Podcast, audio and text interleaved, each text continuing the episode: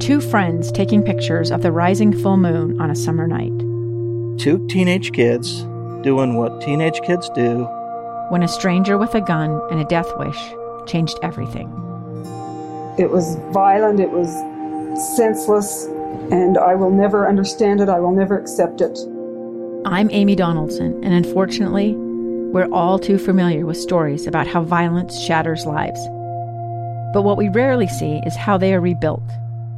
In a new podcast, The Letter, we relive tragedy, but only so we can hear the rest of the story the struggle to reclaim lives, the realities of grief, and the possibilities of forgiveness. I believe in miracles. Sometimes I thought, there are no miracles. Yeah, there are, and this is a big one. Follow the letter at theletterpodcast.com or wherever you get your podcasts. Inside Sources with Boyd Matheson. Last night's primary elections delivered defeat to Wyoming Representative Liz Cheney. We've been talking a lot about that during the course of the day today. But there's also a second chance uh, in the general election for Alaska Senator Lisa Murkowski. So I want to look at the lessons learned and what messages are winning, what messages are resonating, and what messages are going to matter as we move into the fall campaign. So obviously, with uh, Congresswoman Liz Cheney, uh, who has uh, really had a personal battle going back and forth with former President Donald Trump, uh, obviously her role on the January 6th committee within the House and last night, I think, was a little indicative uh, of as to why she had lost the uh, confidence of the voters and where her position, not her principles, may have gotten in the way of an election. Two years ago, I won this primary with 73% of the vote. I could easily have done the same again. The path was clear but it would have required that I go along with President Trump's lie about the 2020 election. It would have required that I enable his ongoing efforts to unravel our democratic system and attack the foundations of our republic. That was a path I could not and would not take. I'm going to take a little bit of a contrarian point of view on this one. I actually believe that Liz Cheney could have won with 75% of the vote without compromising her principles in the process. Liz Cheney voted with then President Donald Trump almost 96% of the time. So there clearly were principles that were congruent in terms of policy.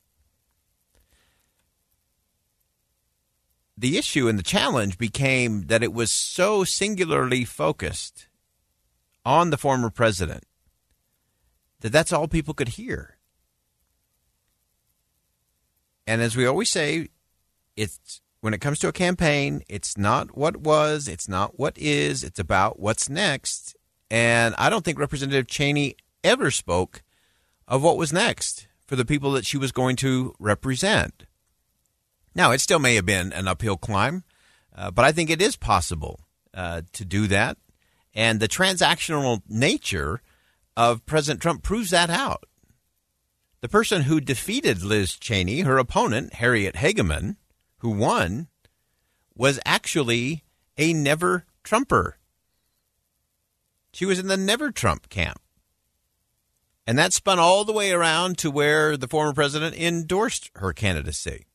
So that shows you just how transactional President Trump really is and continues to be but it also shows where the focus was. And if you watched or listened to any of the ads that the Hageman campaign was putting out, they were very focused on the people of Wyoming, on a set of principles and some policies that made sense.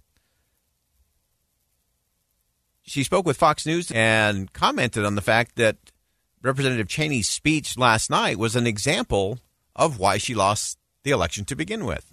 It doesn't surprise me that she would revert to those same old talking points because that's really in large part what, her, what got her defeated. She's not focusing on Wyoming. She's not focusing on our issues. She's still focusing on an obsession about President Trump. And the citizens of Wyoming, the voters of Wyoming, sent a very loud message tonight We have spoken, and that is not what we are interested in in terms of our lone congressional representative. Wyoming is entitled to have a representative that represents our interests, that listens to us, that addresses our issues. That isn't Liz Cheney, and the fact that that's where she went back to with her speech tonight, I think demonstrates that she really isn't listening to Wyoming now. She hasn't for quite some time. And let's compare and contrast that just a little bit with Alaska. Alaska Senator Lisa Murkowski tends to be in the moderate uh, category as far as the Senate Republicans go. Uh, she also was uh, against President Trump on a host of things, including uh, things around January 6th, the election, uh, impeachment, and so on. But she made her case to the people of Alaska with a focus on Alaska. So she has moved forward into uh, the finals. They do it a little different up there in Alaska. Four people moved uh, from the primary into the general election in November, uh, which will be uh, done with a uh, an interesting ballot process there with a ranked choice voting. But listen to what Senator Murkowski said in terms of what her campaign was about and why she's positioned now uh, to likely win by a good number come November. My campaign is not about Donald Trump. My campaign is not Donald Trump's campaign. My campaign is an Alaska based Alaska Solutions campaign that we're running with, I'll just tell you, we are going to move forward in a way that demonstrates the integrity and the openness and the transparency that I think Alaskans want, deserve, and should be entitled to. Yeah, that's Alaska Senator Lisa Murkowski uh, and just saying, look, this is this is about us. This is not about an individual politician. This is not about even about just a, a political party.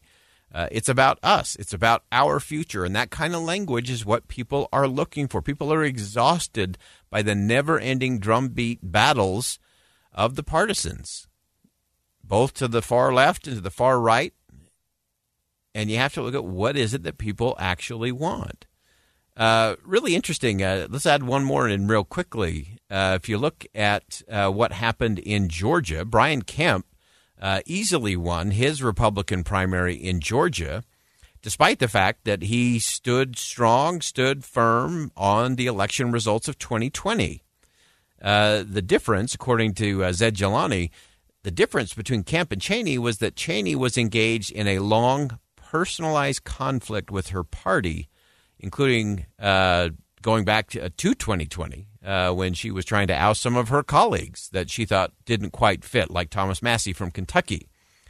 Uh, so Kemp, again from Georgia, he focused on governing. He focused on the issues of the people of Georgia.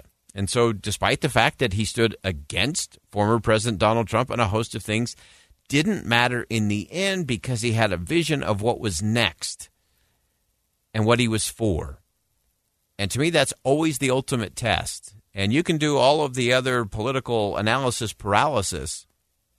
But in the end, when somebody steps to their ballot, whether they're walking into a voting booth or sitting at their kitchen table and filling it out, they want to have a reason to vote for someone, not just vote against someone else. And I think that's where the change in our politics will begin when, as voters, we buy in to vision, direction, and what comes next. That wraps up hour number one of Inside Sources here on KSL News Radio. Top of the news, hour news is next. Stay with us. Hour number two coming up. KSL FM Midvale, KSL Salt Lake City. Listen on any smart speaker and in your car at 102.7 FM. KSL News Radio, Utah's all day companion for news. A gun in the face. Then all of a sudden, they all kind of lined up. They pointed their guns at me. And this is the point where I thought, I'm going to die today.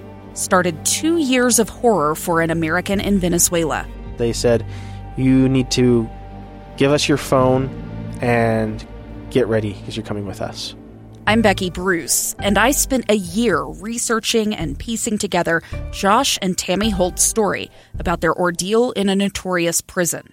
That's when everything started to turn bad. We had another pound on the door. Boom, boom, boom. And there was the police once again. You can binge all of the episodes of Hope and Darkness on KSLPodcasts.com or wherever you get your podcasts.